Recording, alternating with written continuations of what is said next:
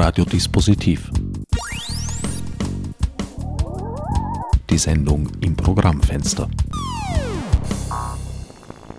Willkommen bei Radiodispositiv. Herbert Gnauer begrüßt euch zum zweiten Teil einer Podiumsdiskussion, die am 8. Mai in der Roten Bar des Wiener Volkstheaters aufgezeichnet wurde. Anlass der Matinee am symbolträchtigen Tag der Befreiung war die Anfang des Jahres vom Münchner Institut für Zeitgeschichte herausgegebene kritische Edition von Hitlers Mein Kampf. Mit Ende 2015 waren die bislang vom Freistaat Bayern gehaltenen Urheberrechte ausgelaufen. Der Text ist seither gemeinfrei Daraus ergeben sich zahlreiche Fragestellungen, unter anderem nach historischer wie gegenwärtiger Bedeutung, die im Rahmen der Veranstaltung erörtert wurden.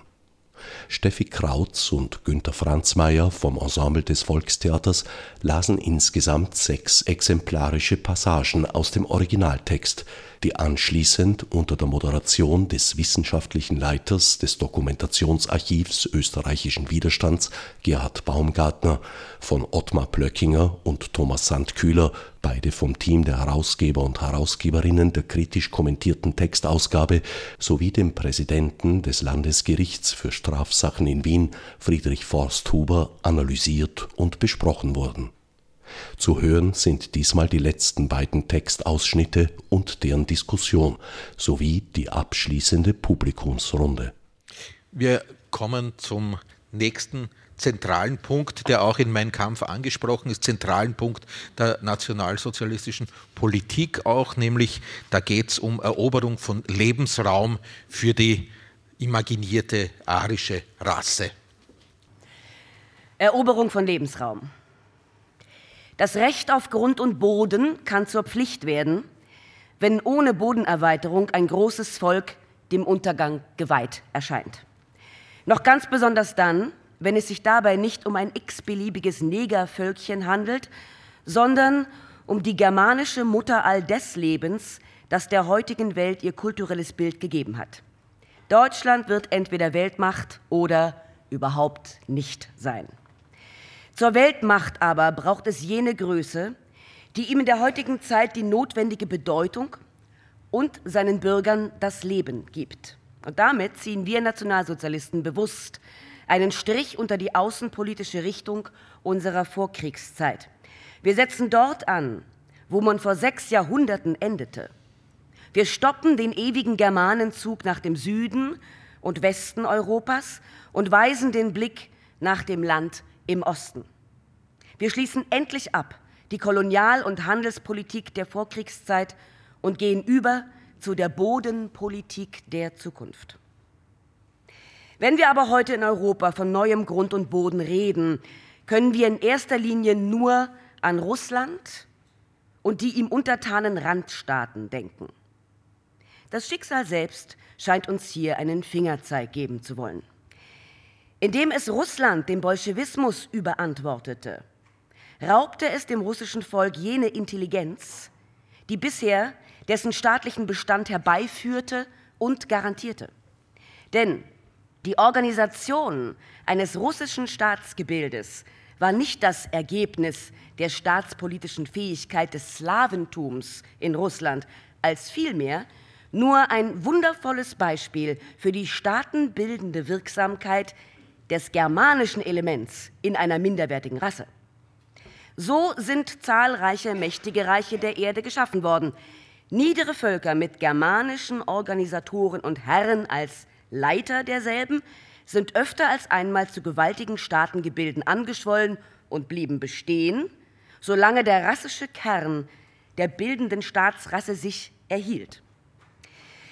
Seit Jahrhunderten zehrt Russland von diesem germanischen Kern seiner oberen leitenden Schichten. Er kann heute als fast restlos ausgerottet und ausgelöscht angesehen werden. An seine Stelle ist der Jude getreten. So unmöglich es dem Russen an sich ist, aus eigener Kraft das Joch der Juden abzuschütteln, so unmöglich ist es dem Juden, das mächtige Reich auf die Dauer zu erhalten. Er selbst ist kein Element der Organisation, sondern ein Ferment der Dekomposition. Herr Dr. Blöckinger, da konnte man also schon Jahrzehnte vorher lesen, dass wenn man Hitler wählt, de facto auch einen Krieg wählt. Denn anders war das Programm ja nicht zu verwirklichen, oder? Also das war ein Thema in der Auseinandersetzung mit meinem Kampf schon in den frühen 30er Jahren, vor allem von äh, linken Parteien, von linken Organisationen, auch von der Komintern, also der kommunistischen Internationale, wurden diese Passagen sehr intensiv diskutiert, immer wieder auch zum Thema gemacht. Und sozusagen ein, ein Highlight davon war diese Passage, die wir jetzt auch gehört haben, hat der sowjetische Außenminister Litwinow äh, 1937 vor dem Völkerbund vorgelesen, äh, um zu zeigen, wie gefährlich Hitler wäre Kurz darauf wurde der Hitler-Stalin-Pakt abgeschlossen. Es verweist darauf, dass mein Kampf sozusagen ein Buch war, das nicht nur vom Inhalt her diskutiert wurde, auch sondern von seiner Bedeutung oder von seiner Historisierung. Schon in den 30er Jahren wurde darüber spekuliert, wie weit ist das noch das Buch des Staatsmannes Hitler oder ist das das Buch des Jungspundes, des gescheiterten, hasserfüllten Revolutionärs, der sich hier seinen Zorn von der Seele geschrieben hat. Äh, und mit dem haben die Nazis auch sehr bewusst gespielt. Hitler hat zum Beispiel gegenüber Frankreich stets verweigert, die hasserfüllten Passagen herauszunehmen, hat aber stets wiederum betont, er würde die Korrekturen für meinen Kampf eben nicht im Buch vornehmen, sondern im Buch der Geschichte. Auch in England hat es heftige Diskussionen gegeben, wie weit diese Passagen noch ernst zu nehmen sind. Spricht hier der heutige Staatsmann oder spricht hier der gescheiterte Revolutionär, der inzwischen abgekühlt ist? Das heißt, stets auch die Frage im Hintergrund gestanden, wie ernst kann man das nehmen? Und wenn ja, was sind die Konsequenzen? Beziehungsweise wenn nein, was ist daraus zu schließen? Das heißt, ein sehr, sehr großes Deutungsproblem, wie man mit diesem Buch umgehen sollte. Und das ist so ein klassisches Beispiel für diese Schwierigkeit im Umgang. Und wenn man sieht, sieht, dass diese Passage seit 1933 zum Standardrepertoire kommunistischer Propaganda gehörte. Das sind die Passagen gewesen, die jeder Kommunist zitieren konnte. Auf vielen Parteiversammlungen wurden sie zitiert und dann kommt es trotzdem zum Hitler-Stalin-Pakt. Sieht man, wie schwierig sozusagen die Ausdeutung und der Umgang mit dem Buch war für Gegner, für Menschen, die keineswegs in Verdacht standen, äh, Sympathien für Hitler zu haben. Herr Professor, Sie haben sich ja auch mit der Besatzungspolitik in Osten sozusagen wissenschaftlich beschäftigt. Einerseits. Zweitens hätte ich noch eine zweite Frage an Sie. Diese Reinheit der Rasse und äh, die Angst vor der Überfremdung ist ja auch etwas, was in rechtsradikalen Kreisen heute wieder an Boden zu gewinnen scheint. Auch in Europa. Ja, ich halte diesen Text für in der Tat ganz zentral in der Auswahl, die wir hier getroffen haben. Wir haben ja insgesamt sechs und dieser Text ist ähm, nach meinem Dafürhalten der historisch gesehen am äh, wichtigste Text und zwar aus dem einfachen Grunde, dass der Krieg gegen die Sowjetunion, der hier ja sehr deutlich vorgezeichnet ist, von Hitler tatsächlich geführt worden ist. Und ähm, es war sein Krieg, da ist gar kein Zweifel dran möglich. Es war sein Krieg, den er ähm, auch gegen den Rat von verschiedenen Ratgebern im militärischen und politischen Lager geführt hat. Also diese Vorstellung ist sozusagen eine fixe Idee, äh, dass der Krieg gegen die UdSSR in jedem Fall geführt werden muss.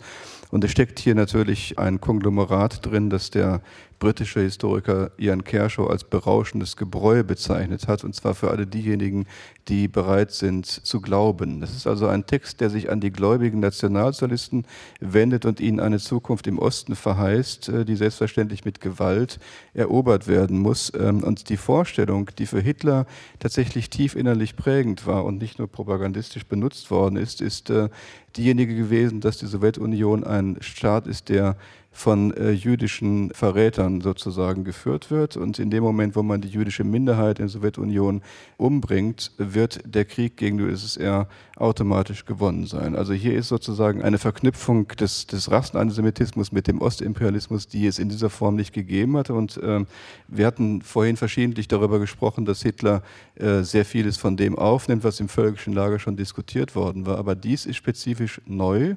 Äh, jedenfalls minoritär im damaligen rechtsradikalen Lager. Es gab äh, ganz wenige Gruppierungen, die einen solchen Krieg gegen die UdSSR befürwortet haben in seinem völkischen Umfeld, sondern im Gegenteil, es war eher die Vorstellung, dass Russland und Deutschland als die geborenen Verlierer des Ersten Weltkrieges ihre gemeinsamen Interessen vertreten können, gewissermaßen eine völkische Fortsetzung der Rapporto-Politik der frühen 20er Jahre.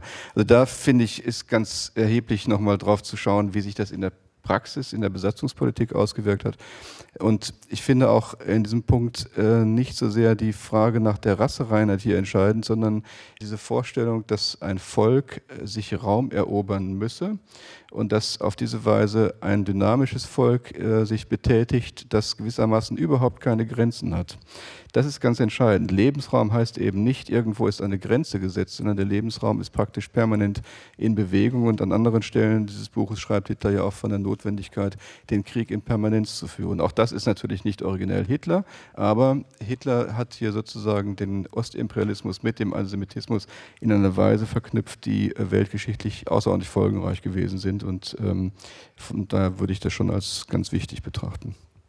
Ich würde noch gern dazu ergänzen, äh, ist eine Passage, wo man auch sieht, dass Hitler seine Vorstellung, äh, er hätte ein granitenes Fundament seiner Anschauung schon in Wien bekommen, dass das eigentlich nicht stimmt, denn hier spricht er schon sehr abschätzig von den slawischen Völkern. In einem sehr früh entstandenen Passage von Mein Kampf in dem Kapitel Volk und Rasse spricht er allerdings von Russland noch von einem großen Volk. Das heißt, man sieht hier auch, dass in dieser langen Entstehungszeit von etwa 1924 bis Ende 1926 sich Hitlers Weltbild durchaus noch verändert hat. Also die Bewertung Russlands und der slawischen slawischen Völker hat in dieser Zeit eine Veränderung durchgemacht. Zentral war dabei die Erfahrung, dass nach Lenins Tod im Frühjahr 1924 die Sowjetunion nicht zerfallen ist. Das war eine große Erwartung in militärischen Kreisen, aber auch in völkisch-nationalen Kreisen, dass sozusagen Lenin ähnlich, wenn man so will, äh, Kaiser Franz Josef, sozusagen die einzige Klammer noch ist, dieses auseinanderstrebende Reich zusammenzuhalten. Man ist davon ausgegangen, wenn diese Zentralfigur wegfällt, wird es nicht möglich sein, dieses Riesenreich zusammenzuhalten. Und das ist etwas, was eine Erfahrung war und tatsächlich nicht stattgefunden hat. Und erst dann beginnt dieser neue Blick auf Russland, diese ganz neue Sichtweise der Entwicklung der Sowjetunion. Also in dieser Zeit hat es durchaus ideologische Veränderungen bei Hitler gegeben. Der Hinweis äh, darauf vielleicht, dass ähm, Hitler hier auch sehr stark unter dem Eindruck der Berichte über den russischen Bürgerkrieg steht und der Art und Weise, wie das in Kreisen von Alfred Rosenberg und so weiter äh, gespielt worden ist. Also die sogenannte baltische Mafia hat hier erheblichen Einfluss. Er hat sich das aber zu eigen gemacht und hat es dann in der Weise fortentwickelt, wie es gerade beschrieben worden ist. Ich wollte jetzt nur anmerken, äh, weil wir ja über den 3G-Verbotsgesetz gesprochen haben, was alles äh, erachtet der oberste Gerichtshof eigentlich als Tatmerkmal von Betätigungen im nationalsozialistischen Sinne. Und da stehen natürlich auch revanchistische Bestrebungen im Mittelpunkt der Betrachtung, also etwa die Forderung nach Einheit und Freiheit der ganzen deutschen Nation, einschließlich jetzt unter Anführungszeichen fremdbesetzter Gebiete, sowie die Ablehnung der Eigenstaatlichkeit Österreichs ist eine Betätigung im nationalsozialistischen Sinne. Sinne. Natürlich klarerweise auch die Glorifizierung der Person Hitlers, das Gutheißen seiner Lebensaufgaben, die propagandistische Verwendung typisch nationalsozialistischer Parolen, Schlagworte oder Symbole und das demonstrative Absingen des Horst-Wessel-Liedes. Also all das zeigt nur beispielhaft, was alles Tatbildmerkmal einer Betätigung im nationalsozialistischen Sinne, im Sinne des 3G-Verbotsgesetzes sein kann. Im Hinblick auch auf die fortschreitende Zeit würde ich bitten, unsere letzten Text, der sich noch einmal um das Verhältnis Staat und Rasse dreht und auch um diese Frage der Fremden in unserer Gesellschaft heute politisch aktueller denn je. Staat und Rasse. Die bürgerliche Welt ist marxistisch, glaubt aber an die Möglichkeit der Herrschaft bestimmter Menschengruppen des Bürgertums, während der Marxismus selbst die Welt planmäßig in die Hand des Judentums überzuführen trachtet. Demgegenüber erkennt die völkische Weltanschauung die Bedeutung der Menschheit in deren rassischen Urelementen. Sie sieht im Staat prinzipiell nur ein Mittel zum Zweck und fasst als seinen Zweck die Erhaltung des rassischen Daseins der Menschen auf. Sie glaubt somit keineswegs an eine Gleichheit der Rassen, sondern erkennt mit ihrer Verschiedenheit auch ihren höheren oder minderen Wert und fühlt sich durch diese Erkenntnis verpflichtet, gemäß dem ewigen Wollen, das dieses Universum beherrscht, den Sieg des Besseren und Stärkeren zu fördern, die Unterordnung des Schlechteren und Schwächeren zu verlangen. Sie huldigt damit aber auch prinzipiell dem aristokratischen Grundgedanken der Natur und glaubt an die Geltung dieses Gesetzes bis herab zum letzten Einzelwesen. Sie sieht nicht nur den verschiedenen Wert der Rassen, sondern auch den verschiedenen Wert der Einzelmenschen. Aus der Masse schält sich für sie die Bedeutung der Person heraus. Dadurch aber wirkt sie gegenüber dem desorganisierenden Marxismus organisatorisch. Sie glaubt an die Notwendigkeit einer Idealisierung des Menschentums, da sie wiederum nur in dieser die Voraussetzung für das Dasein der Menschheit erblickt. Sie kann auch einer ethischen Idee das Existenzrecht nicht zubilligen, sofern diese Idee eine Gefahr für das rassische Leben der Träger einer höheren Ethik darstellt. Denn in einer verbastardierten und vernegerten Welt wären auch alle Begriffe des menschlich Schönen und Erhabenen sowie alle Vorstellungen einer idealisierten Zukunft unseres Menschentums für immer verloren. Menschliche Kultur und Zivilisation sind auf diesem Erdteil unzertrennlich gebunden an das Vorhandensein des Ariers. Sein Aussterben oder Untergehen wird auf diesem Erdball wieder die dunklen Schleier einer kulturlosen Zeit senken. Das Untergraben des Bestandes der menschlichen Kultur durch Vernichtung ihres Trägers aber erscheint in den Augen einer völkischen Weltanschauung als das fluchwürdigste Verbrechen. Wer die Hand an das höchste Ebenbild des Herrn zu legen wagt, frevelt am gütigen Schöpfer dieses Wunders und hilft mit an der Vertreibung aus dem Paradies. Damit entspricht die völkische Weltanschauung dem innersten Wollen der Natur, da sie jenes freie Spiel der Kräfte wiederherstellt, das zu einer dauernden gegenseitigen Höherzüchtung führen muss, bis endlich dem besten Menschentum durch den erworbenen Besitz dieser Erde freie Bahn gegeben wird zur Betätigung auf Gebieten, die teils über, teils außer ihr liegen werden. Wir alle ahnen, dass in ferner Zukunft Probleme an den Menschen herantreten können, zu deren Bewältigung nur eine höchste Rasse als Herrenvolk, gestützt auf die Mittel und Möglichkeiten eines ganzen Erdballs, berufen sein wird. Jetzt bitte ich um eine etwas kürzere Antwortrunde, damit wir auch dem Publikum noch Gelegenheit geben können zu einigen Fragen. Ja, in dieser Passage finden Sie ja einige Grundelemente von Hitlers äh, Weltanschauung, Philosophie. Sehr zentral ist der Begriff der Natur, der hier vorkommt, und der Adel der Natur. Hitler betreibt eine sehr intensive Naturphilosophie, wenn man das will. Er erlebt sich selbst als Vollstrecker des Willens der Natur. Die Natur selektiert, die Natur siebt aus, die Natur bestraft den Schwachen und fördert den Starken. Das ist sein Naturbild und er sieht sich als den Verstrecker der Natur, des Willens der Natur. Er ist ein Werkzeug der Natur und damit ein Werkzeug der Vorsehung. Das heißt, das ist so die ganz grundlegende Vorstellung Hitlers, dass er eine Mission hat, die in der Umsetzung naturbedingter Prinzipien vorhanden ist. Von dem leitet er im Grunde alles ab. Das ist der Kern seiner Weltanschauung, das ist der Kern seines Begriffes. Und damit geht natürlich auch einher der Begriff des Kampfes, der dann ebenfalls wichtig wird für ihn. Die Natur selektiert über das Mittel des Kampfes. Das heißt, das sind die Grundelemente, die ihn umtreiben und die hier auch zur Sprache kommen, neben etlichen anderen Themen auch. Aber dazu kommen wir vielleicht noch. Im Schlagwort von der Überfremdung, das ja jetzt in aller Munde ist wieder, Hören wir da nicht ein fernes Echo genau dieser Passagen aus Mein Kampf? Ja, man muss nach den verbindenden Elementen zwischen dem Rassismus äh, ganz generell und dem, was hier geschrieben steht, fragen. Und dann bekommt der Text tatsächlich eine gewisse Aktualität. Ähm, also die Vorstellung, dass es äh, höherwertige und niederwertigere Rassen gebe, die hat Hitler aus der sozialdarwinistischen Lehre äh, im Wesentlichen übernommen, äh, also Darwin hatte ja gesagt, die Angepassten überleben und nicht die Stärkeren, aber der Rechtsradikalismus macht daraus, dass die Stärksten überleben müssen und die Schwächeren untergehen müssen. Das ist ein Kernsatz, äh, der in dieser Form nach meiner Wahrnehmung bisher noch nicht aufgetaucht ist. Äh, wohl aber die Vorstellung, dass ein Volk seine Identität um jeden Preis bewahren müsse und äh, von sozusagen Unterwanderung, Überfremdung bedroht sei, das sind Topoi, die ähm, gerade in äh, Zeiten, ähm, es wurde eingangs auch angesprochen, einer schwierigen innen- und außenpolitischen Lage durchaus auf fruchtbaren Boden fallen können. Ich möchte vielleicht noch einen letzten Punkt, äh, gerade weil auch mit dem Präsidenten hier ein Jurist am Podium sitzt,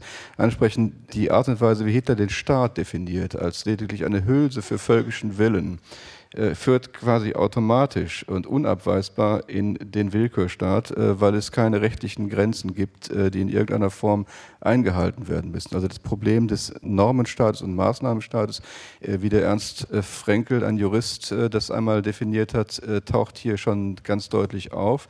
Und Hitler hatte bis zu seinem Lebensende überhaupt kein Verständnis für die Notwendigkeit von rechtlichen Befestigungen eines Staatswesens. Ähm, das finde ich ganz bezeichnend, dass das hier schon so stark angelegt ist. Darf ich das noch ergänzen? Wir sehen ja heute auf der Straße Plakate, auf denen steht, Recht ist, was das Volk will. Ja? Wie würden Sie so etwas interpretieren, Herr Präsident? Also zunächst einmal danke, dass Sie das aufgeworfen haben. Das ist wirklich ein Merkmal von Diktaturen und speziell das nationalsozialistische Gedankenbild, dass der Nationalsozialismus die gesamte Gesellschaft, den gesamten Staat durchdringt. Nichts kann also so quasi hier Rite geschehen aus der Sicht des Nationalsozialisten, was nicht von diesem Gedanken gut getragen ist. Und genau das hat sich ja damals auch, äh, wurde ja auch auf die Justiz umgelegt. Zum Beispiel Freisler, der berüchtigte Vorsitzende oder Präsident später dann auch des Volksgerichtshofs in Berlin. Freisler hat ja die Meinung vertreten, so quasi noch in einer besonders perfiden Ausformung, es bedarf eigentlich nur eines einzigen Paragraphens des Strafgesetzbuches, Gesetzes, nämlich der einzige Paragraph müsste lauten, jeder, der gegen Zielsetzungen des Nationalsozialismus handelt, begeht eine strafbare Handlung. Man bräuchte sogar keine Konkretisierung mehr, es sei dem Volk bewusst, was hier alles gemeint ist und jeder, der dagegen handelt, handelt rechtswidrig. Äh, nach dieser Maxime hat ja der Nationalsozialismus auch gehandelt und alles, was wir letztlich an Versuchen auch der Justiz teilweise hier miterleben im Nationalsozialismus, ist ja nicht nichts anderes als eine Pseudojustiz, ist nichts anderes als der Versuch, bei diesem Überbau letztlich des Nationalsozialismus bestimmte Entscheidungen noch äh, juristisch spitzfindig zu begründen. Daher äh, haben wir uns zum Beispiel entschlossen, etwa immer von 1210 Opfern der NS-Unrechtsjustiz zu sprechen, die im Landesgericht zwischen 1938 und 1945 hingerichtet wurden. Also jeder ist letztlich, also auch die, die allgemeine Delikte begangen haben, ein Opfer dieser Unrechtsjustiz gewesen, denn in, einem, in einer Diktatur kann es keine rechtlich gerechtfertigte Justiz geben, äh, die auf den Grundlagen fußt, die wir eben heute, vor allem seit 1945, als die Tragenden herausgearbeitet haben, wie sie auch in der Europäischen Menschenrechtskonvention letztlich normiert sind, die ja in Österreich im Verfassungsrang steht. Und vielleicht noch ein Wort zu einer Missbrauchsklausel, die ganz, ganz wichtig ist. Äh, Im Artikel 17 dieser Europäischen Menschenrechtskonvention steht nämlich drinnen, dass keine Bestimmung dieser Konvention dahin ausgelegt werden darf, dass sie für einen Staat, eine Gruppe oder eine Person das Recht begründet, eine Tätigkeit auszuüben oder eine Handlung zu begehen, die auf die Abschaffung der in dieser Konvention festgelegten Rechte und Freiheiten oder auf weitgehende Beschränkungen dieser Rechte hinzielt. Mit anderen Worten, ein sogenanntes Toleranzparadoxon. Wer intolerant ist, darf sich nicht auf die Bestimmungen der Menschenrechtskonvention berufen und sagen, es ist doch nur meine freie Meinungsäußerung, wenn ich etwa andere Gruppen beleidige, Hass gegen die schüre. Das kann nie in einem demokratischen Rechtssystem Teil der freien Meinungsäußerung sein, sondern das würde diese geradezu pervertieren. Dankeschön. Und jetzt äh, würde ich äh, gerne Publikumsfragen die Möglichkeit geben. Ich denke, wir sammeln vielleicht ein oder zwei, drei Fragen ein und bitten dann das Podium dazu Stellung zu nehmen. Bitte schön, meine Damen und Herren. Bitte Herr Dr. Scholz, links hinten. Ich habe nur ein, ein Bonbon äh, und, eine, und eine Beruhigungspille. Äh, das Bonbon gilt dem Herrn Dr. Baumgartner für seine Initiative, die ich großartig finde. Die Beruhigungspille äh, gilt äh, Ihnen, äh, Herr Professor. Sie haben gesagt, es sei notwendig, den Österreicher in Adolf Hitler zu sehen.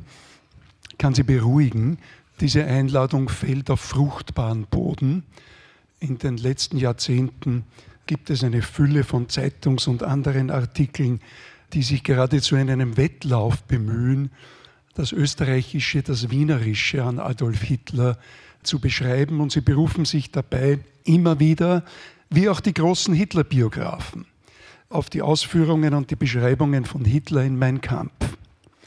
Und dann ist überraschend, dass auch die großen Biografen, Kershaw haben sie zum Beispiel genannt, Hitlers Ausführungen in Mein Kampf unkritisch als Quelle verwenden, insbesondere was seinen Antisemitismus betrifft. Nun ist das, glaube ich, nicht ganz so einfach. Die Beschreibungen etwa von Lueger oder von Schönerer kann man wahrscheinlich als authentisch empfinden. Mit dem Antisemitismus ist es komplizierter. Es gibt nicht nur die Aussagen von Zeitgenossen, die Hitler hier gekannt haben. Sie haben das ein bisschen elegant, Herr Professor Sandkühler, darüber hinweggewischt, dass Sie gesagt haben, naja, das weiß man nicht so ganz genau. Es gibt ja nicht nur den Kubizek, sondern auch andere, die überrascht sind über das, was Hitler in Mein Kampf über seine Wiener Jahre schreibt. Und ein paar hundert Meter von hier war der Kunst- und Rahmenhändler Jakob Altenburger, dem Hitler drei Jahre lang seine Zeichnungen abgeliefert hat. Und als der 1936 gefragt wird von der österreichischen Polizei, was denn sein Eindruck von dem jungen Hitler war, sagte er, ja, das war ein netter junger Mann, mit dem ich mich gut unterhalten habe. Antisemitismus? Antisemitisch hat er sich nie geäußert. Das heißt, das Beunruhigende, nicht das Beschönigende, das Beunruhigende ist, dass sie im jungen Hitler in Wien kaum die Spuren des zukünftigen Monsters und des zukünftigen Massenverbrechers sehen. Und daran muss man natürlich die Frage anschließen, was zu dieser Radikalisierung beigetragen hat. Der junge Hitler in Wien war ein Maler und Müßiggänger. Führer und Reichskanzler ist er woanders geworden. Vielen Dank. Ähm, ich möchte nur eine äh, Richtigstellung machen. Ähm, ich bin in der Türkei geboren aufgewachsen in den 80er Jahren. Sie haben gesagt, es wird die Demokratie in der Türkei abgeschafft. Also da muss ich Ihnen eine Richtigstellung. In der Türkei gab es nie eine Demokratie. Ich komme aus einer doppelt sehr verhassten Minderheit in der Türkei. Und ich bin hierher gekommen, um hier noch einmal auch von äh, sagen wir es, verlängerten Hand der Türkei hier nochmal unterdrückt zu werden. Meine Frage ist, ich nehme das jetzt bewusst ein bisschen weg von Hitler und bringe ich auf den heutigen Österreich, auf den heutigen Wien. Wir haben in Österreich auch Organisationen aus der Türkei, für die mein Kampf eigentlich nur ein Vorwort sagen wir so, dienen kann. Das sind die Milligerisch, das sind einfach die MHP, es sind einfach die islamischen Organisationen hier in Österreich, die auch mit österreichischen parlamentarischen Parteien zusammenarbeiten, bei deren Veranstaltungen auch österreichische Politikerinnen und Politiker auftreten. Wir reden immer, wenn wir von Rassismus reden, eher von der österreichischen Seite, also von Österreicherinnen gegenüber Migrantinnen. Aber wir haben immer wieder vergessen, dieses Rassismus innerhalb der Migrantinnen und dieses Rassismus auch von den ausländischen Organisationen so gegenüber Andersgläubiger, gegenüber auch andere Ethnien. Meine Frage ist eigentlich auch an, nicht nur am Podium, sondern an uns alle. Wie kann es sein, dass ein Land, das so viel Erfahrung mit Rassismus hat, so eine Geschichte hat, immer noch solche Organisationen unterstützt. Und ich stelle die Frage jetzt gar nicht einmal, dass, äh, wie kann es sein, dass ein Diktator wie Erdogan, und Sie haben jetzt Parallelen, äh, da war Parallelen vom damals zu heutigen Österreich äh, wurden gezogen. Ich sehe diese Parallelen tagtäglich in der Türkei. Da werden die Kurden vergast, ermordet, die werden verfolgt seit Jahrzehnten. Hier wird kaum darüber gesprochen. Ich mache nur einen letzten Satz, warum ich jetzt so hergeholt, äh, weit hergeholt habe und warum ich einfach diese Politik hierher bringe. Es leben hier auch sehr, sehr viele Türken und Türkinnen, die damals die AKP Erdogan hatten 80 Prozent äh, Wahlstimmen, Stimmen bekommen. Und das müssen wir auch in Betracht ziehen. Und diese Menschen haben auch hier Staatsbürgerschaft und Wahlrecht. Dass wir das ja. auch nicht vergessen. Gut. Danke. Wir machen vier Fragen und eine Antwortrunde. Bitte. Also äh, vielen Dank. Ich habe äh, eine relativ also kurze Frage eigentlich und zwar ähm, man sieht die äh, Ereignisse sind schon längere Zeit her und die Aufarbeitung dieser Ereignisse ähm, ändert sich. Man sieht zum Beispiel mit dem Nationalsozialismus in den USA gibt es eine Serie, die wird von Emerson produziert, die ist wahnsinnig erfolgreich. In äh, Deutschland gab es ein Buch, er ist wieder da. Und das haben auch viele Menschen gelesen. Und ähm, wie sieht das Podium das oder wie beurteilt das Podium das? Ist das eher ähm, gut für die Auseinandersetzung oder sieht man das eher abträglich, weil man sagt, das äh, verharmlost das Ganze und rückt es wieder mehr in diese Salonfähigkeit hinein? Danke. Und jetzt äh, bitte noch die Dame in der dritten Reihe. Irene Etzersdorfer, Universität Wien. Ich würde gerne das Thema vom Herrn Dr. Scholz wieder aufgreifen. Und äh, es, ist eigentlich eine, es ist eigentlich eine Replik. Hitler, der Österreicher, der in Deutschland äh, groß wurde. Das könnte von Peter Longerich stammen, von seiner letzten Biografie, und ich glaube, es ist wörtlich. Ich wollte Sie fragen, in der Interpretation gibt es ja derzeit eine Strömung in den letzten Jahren, die eben auf diese propagandistische Schulung des Adolf Hitler besonders äh, ja, näher hinsieht, zum ersten Mal. Er hat eine zwei- oder dreijährige Ausbildung erhalten in Propaganda. Und äh, die zweiten Erkenntnisse sind, dass er dies sehr gezielt eingesetzt hat. Also viel weniger irrational, als wir bisher angenommen haben, zu unterschiedlichen Auditorien auf unterschiedliche Weise gesprochen hat, gegenüber den Industriellen, den neuen Lebensraum, den Antisemitismus fast ganz weggelassen hat. Also ich wollte Sie fragen, wie Sie diese propagandistischen Schulungen, die Hitler eigentlich groß gemacht haben, ähm, heute diskutieren. Zu ein paar Sachen möchte ich gerne etwas sagen. Das eine betrifft äh, den Österreicher in Hitler. Ich denke, es ist durchaus in den letzten Jahren oder fast Jahrzehnten klar geworden, dass sozusagen zum radikal politisch aktiven Antisemiten Hitler in München geworden ist.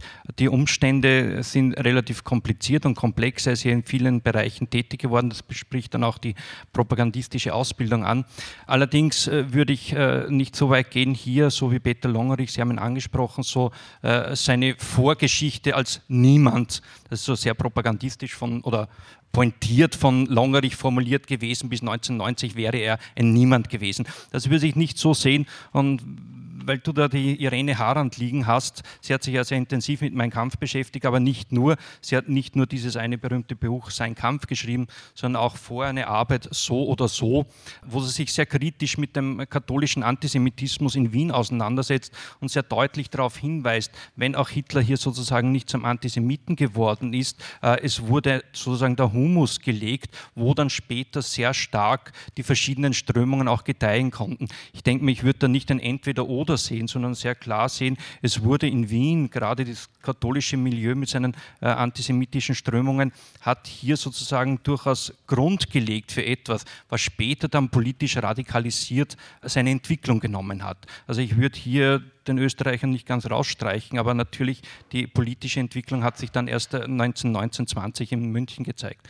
Äh, Vielleicht gleich anschließend zu dieser Frage. Ich, ich, sehe es durchaus zwiespältig, dass Hitler so stark in den Fokus gestellt wird, auch wenn ich nicht ganz unschuldig mit daran bin durch diese Edition. Aber diese Fixierung auf Hitler finde ich äh, inzwischen durchaus etwas problematisch. Äh, es erinnert durchaus ein bisschen Entschuldigungsstrategien der Hitler war es, wenn ich es auch sehr pointiert formuliere.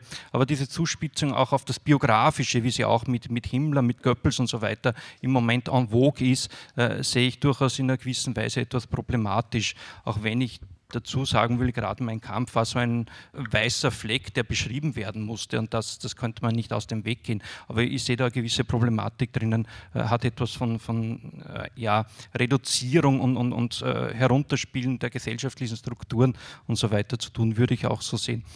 Vielleicht der kurze Hinweis auf meinen Kampf in der arabischen Welt, die ist sehr enorm gewesen. In den 30er Jahren war das ein Buch, das viele, viele Übersetzungen gefunden hat, auch ins Türkische. Äh, Kafgam, glaube ich, war der, der türkische Titel. Äh, auch ins Persische, in, ins Arabische natürlich. Es hat mehrere Übersetzungen im ehemaligen britisch-französischen Mandatsgebieten gegeben, Ägypten, Libyen, Syrien, äh, Libanon. Äh, auch in Jerusalem hat es dann eine Verbreitung gegeben. Aber man muss auseinanderhalten. Es hat in diesen Übersetzungen, auch den Vorwörtern, Kommentaren und so weiter, eine überaus große Bewunderung für den Politiker Hitler gegeben. Also diese Strahlkraft, hier kommt einer von den untersten Ebenen, der sich zu einem der Führer der äh, westlichen Nationen emporarbeitet, hat enorme Begeisterung ausgelöst. Also dieses Role Model, das man hier gesehen hat, anhand von Mein Kampf, auch wenn das nicht äh, stimmt, wie wir heute wissen, aber das hat Strahlkraft gehabt. Auch die Fixierung auf die Jugend, das war gerade für arabische Strömungen sehr, sehr wichtig in dieser Zeit, dieser Jugendkult. Sehr kritisch hat man den Rassismus Hitlers gesehen. Man war war sich völlig klar, man steht hier auf der Verliererseite in, sich, äh, in, Hitlers Weltbild. Man ist auf der Seite der verachteten Rassen. Äh, also das war Intellektuellen im arabischen Raum schon in den 30er Jahren klar. Also das war ein sehr differenziertes Bild, das sich hier herauskristallisiert hat. Und ich denke die Begeisterung für meinen Kampf muss man hier auch etwas differenzierter sehen. Wofür begeistert man sich? Und was wird sehr massiv abgelehnt? Ja, nachdem ich nun direkt angesprochen war von Herrn Dr. Scholz, würde ich auch gerne nochmal ähm, direkt antworten. Ich bin auch einer von den Hitler-Biografen und äh, selbstverständlich ähm, äh, lese ich auch die Quellen. Es ist völlig klar, dass man äh, dem Mein Kampf-Darstellung überhaupt keinen Glauben schenken kann, aus den vorhin genannten Gründen, weil es eben tatsächlich ein Buch ist, das äh, geschrieben worden ist, um das Selbstbild und auch die Wahrnehmung Hitlers als einem genialen Führer, vor allem erstmal innerparteilich, dann auch zunehmend außerhalb der Partei zu propagieren. Und das äh, ist alles ein ganz äh, großer quellenkritischer Vorbehalt, den man hier machen muss. Gleichwohl äh, finde ich, ähm, und das war es, worum es mir ging, zu kritisieren, dass wir gerade in den letzten Publikationen eine doch deutliche Tendenz haben, Hitler gewissermaßen als Tabula rasa aus dem Ersten Weltkrieg heraustreten zu lassen. Und das hat ähm, auch politisch durchaus Implikationen, weil man dann nämlich argumentieren kann, dass die Erfahrung der Novemberrevolution, womöglich auch der kommunistischen Politik, ihn sehr stark mitgeprägt hätten. Und äh, Sie wissen alle um den Kontext dieser Debatte um die Thesen von Ernst Nolte, vom Bolschewismus, der sozusagen prioritär gewesen sei und dem sei der Nationalsozialismus dann äh, gefolgt, äh, kausal und äh, temporär. Also das ist eine einigermaßen schwierige Debatte und darum ging es mir vor allem. Ähm, die hitlersche Wahrnehmung kennen wir nicht, äh, weil es darüber tatsächlich keine Überlieferung gibt. Wir wissen wenig darüber, was Hitler gedacht hat. Äh, aber was wir mit Sicherheit sagen können, ist, dass er in einer Stadt lebte, die so antisemitisch war wie keine andere Großstadt in Europa um diese Zeit und dass äh, die Möglichkeit, das alles aufzunehmen, jedenfalls abzuspeichern, so würde ich das bei Hitler sehen, ganz enorm gegeben war. Damit komme ich zu der zweiten Frage nach der Aufwertung. Ich bin hier nicht der Meinung von Herrn äh, Plöckinger, dass äh, das Biografische schlechthin zu einer Ausblendung des Gesellschaftlichen führt. Ich würde eher im Gegenteil argumentieren, gerade dadurch, dass man äh, Schüler erreichen will. Das war die wesentliche Motivation, dieses Buch zu schreiben. In meinem Falle äh, muss man ähm, eine Figur sozusagen in den Mittelpunkt stellen und kann auch die zentrale Figur des Dritten Reichs durchaus biografisch bearbeiten, beschreiben, ohne den gesellschaftlichen Kontext auszublenden. Das ist ja der Ansatz, den auch Kershaw verfolgt hat, den ich nach wie vor für sehr plausibel halte.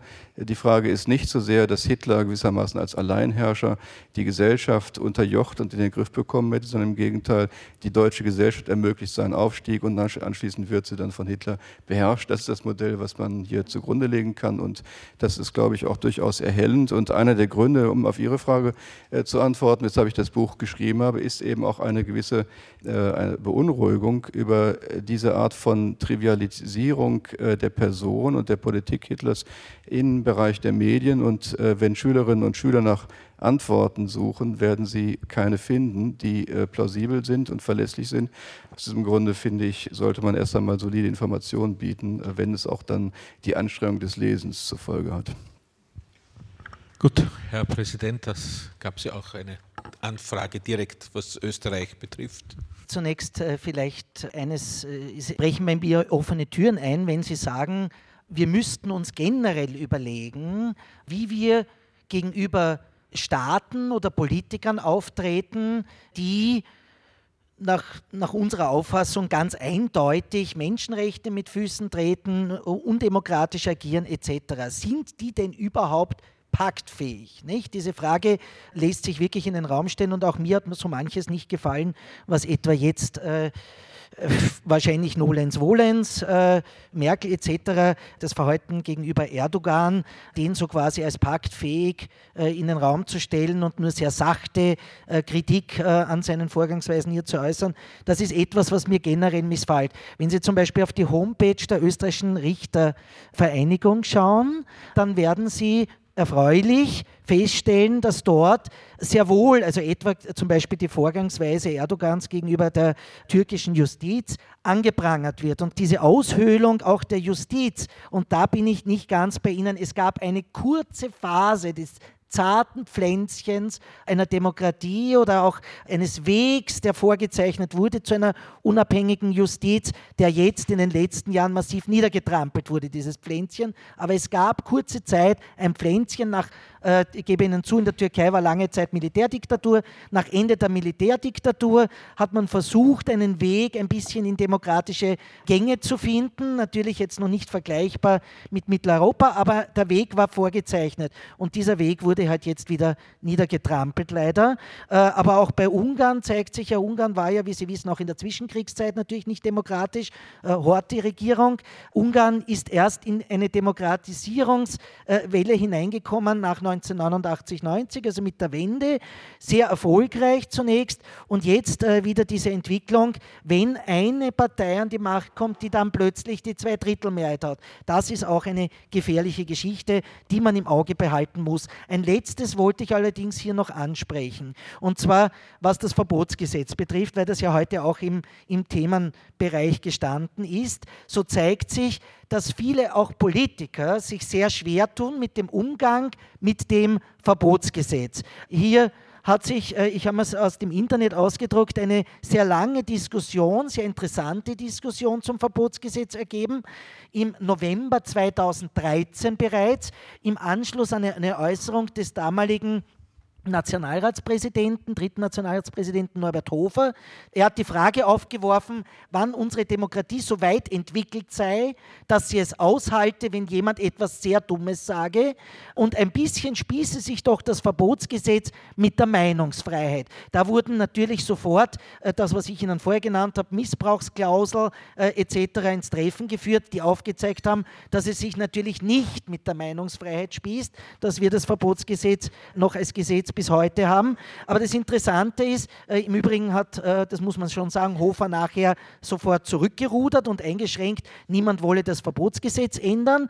Und jetzt äh, finde ich da auch im Standard eine Äußerung von Hofer, 26. März 2016, Präsidentschaftskandidat spricht sich dafür aus, das NS-Verbotsgesetz auch auf Sympathisanten der Terrorgruppe IS auszuweiten. Und da sage ich, so weit sind wir mit der Vermischung gekommen, dass hier gesagt wird, na soll man nicht IS oder vielleicht auch andere terroristische Organisationen ins Verbotsgesetz hineingeben. Geht natürlich nicht. Das Verbotsgesetz ist dem historischen Kern nach völlig klar eine Abwendung gegen den Nationalsozialismus. Und daher wird nach Verbotsgesetz nur der bestraft, der eben nationalsozialistisches Gedankengut verbreitet, und zwar echt unter Bezugnahme auf die Nazis, der also so quasi hier wieder NS-Propaganda salonfähig machen wollte. Nicht nach dem Verbotsgesetz zu bestrafen ist allerdings derjenige, der gegen andere Gruppen hetzt ohne diese Intention, da habe ich den Verhetzungsparagraphen. Und im Übrigen gegen IS haben wir natürlich, und das wird sehr wirksam in den äh, letzten Wochen auch angewendet von den österreichischen Gerichten, natürlich die Bestimmung der Beteiligung an einer terroristischen Organisation. Und das ist natürlich der richtige Schritt, natürlich unter entsprechend harte Strafsanktion zu stellen, die Beteiligung an jedweder terroristischen Organisation und ebenso, und da hoffe ich, dass die Zukunft hier äh, auch noch wegweisend sein wird, äh, die verstärkte Anwendung des Paragraphen 283 der Verhetzung in den Fällen, in denen ganz klar bestimmte Gruppen der Bevölkerung verächtlich gemacht werden sollen und Hass geschürt werden soll. Und äh, vielleicht, das ist jetzt nur möglicherweise eine Vision. Vielleicht sind wir in 30 Jahren so weit, dass wir sagen, der Verhetzungsparagraph greift so gut und ist auch äh, von den Strafdrohungen dann so gut gefasst, dass wir möglicherweise dann uns darauf beschränken können. Heute würde ich sagen, brauchen wir noch beides. Wir brauchen also auch noch das Verbotsgesetz, wenngleich es aus 1945 stammt, in den verschiedenen Novellierungen, um eben hier klar zu signalisieren, dass insbesondere jedem auch minimalen Versuch, nationalsozialistisches Gedankengut salonfähig zu machen, ganz brutal von der Gesellschaft und der Justiz die Absage erteilt wird. Herzlichen Dank. Ich glaube, das war ein ideales Schlusswort. Wir haben die Gastfreundschaft des Volkstheaters schon ein bisschen über Gebühr strapaziert. Ich darf zusammenfassend vielleicht sagen, wir sehen, dass es hier Probleme gibt, die einerseits historisch sind, aber gleichzeitig sehr wohl eine aktuelle politische Relevanz haben. Ein Teil der Problematik liegt auch darin, glaube ich, wie wir in den letzten Monaten gesehen haben, dass es auch im Bereich der Exekutive und der Justiz an fachlichem Wissen und an Weiterbildung der einzelnen Organe fehlt, um auf neonazistisches Gedankengut, auf Wiederbetätigung, aber auch auf Verhetzung adäquat reagieren zu können. Auch die Auseinandersetzung mit den in verschiedenen Sprachen, inzwischen in Österreich von verschiedensten Gruppierungen propagierten faschistoiden Ideen gehört dazu. Hier gibt es einen großen Beobachtungsbedarf und auch, glaube ich, Ausbildungsbedarf. Das Justizministerium hat in den letzten Wochen und Monaten erste Schritte in diese Richtung gelenkt. Und das gibt uns äh, zumindest Hoffnung, dass wir hier auch in Zukunft die Aktivitäten solcher rechtsradikaler Organisationen aus anderen Ländern werden eindämmen können. Meine Damen und Herren, Sie haben gesehen, dass in der Beurteilung der Person Hitlers, aber auch des Buches Mein Kampf die historische Beurteilung bei weitem nicht einhellig ist und auch noch nicht abgeschlossen ist. Und ich freue mich in Zukunft auf eine weitere fruchtbringende fachliche Diskussion und auch eine Diskussion in der Öffentlichkeit. Ich danke Ihnen, dass Sie heute zu uns gefunden haben an diesem wunderschönen Tag. Ich bedanke mich noch einmal bei den Mitarbeiterinnen und Mitarbeitern des Volkstheaters für die Gastfreundschaft und bei den beiden Schauspielern, die uns hier ihre Stimme geliehen haben, bei den Herren auf dem Podium, die zum Teil von weit her zu uns gekommen sind. Herzlichen Dank noch einmal. Einen wunderschönen Tag. Dankeschön.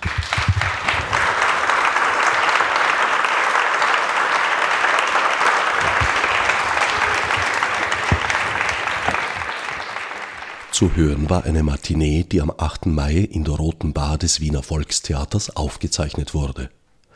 Aus dem Originaltext von Mein Kampf lasen Steffi Krautz und im ersten Teil Günter Franzmeier.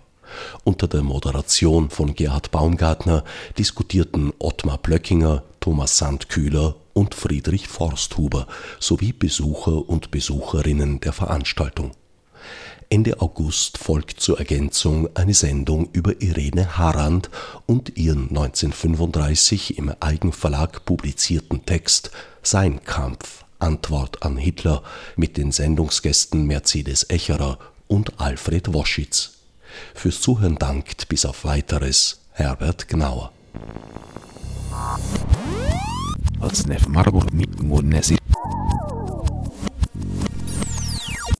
wie ich nicht so psychotarten.